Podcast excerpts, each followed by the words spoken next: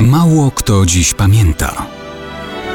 Datownik historyczny prezentuje Maciej Korkuć.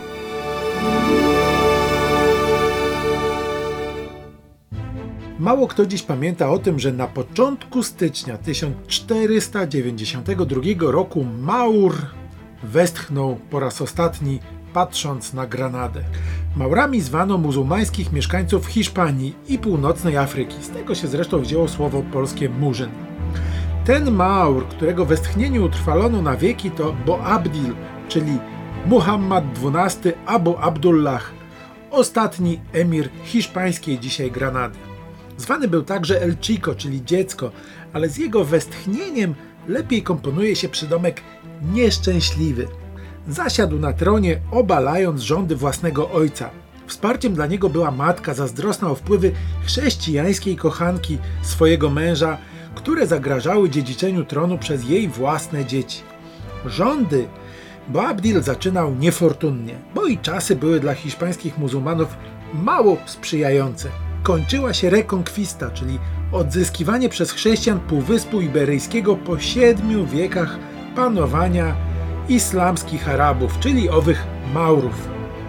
Bo Abdil usiłował przetrwać, utrzymać władzę islamu na ostatnich skrawkach Półwyspu, ale jakoś mu nie szło. W pierwszym już roku panowania podczas ataku na Lucenę został pojmany do niewoli przez księcia Kabry. Po dwóch latach zostaje uwolniony. Część emiratu musi jednak przekazać władzy wuja. Wprawdzie Boabdil w końcu jednoczy emirat, ale gdzie dwóch się bije, tam trzeci korzysta.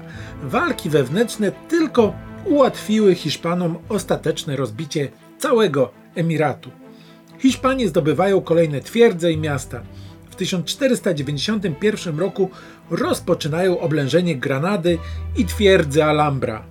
Na początku stycznia 1492 roku Boabdil kapituluje przed Izabelą Kastylijską i Ferdynandem Aragońskim. Według legendy, kiedy opuszczał Granadę, spojrzał na nią po raz ostatni z miejsca na południe od miasta.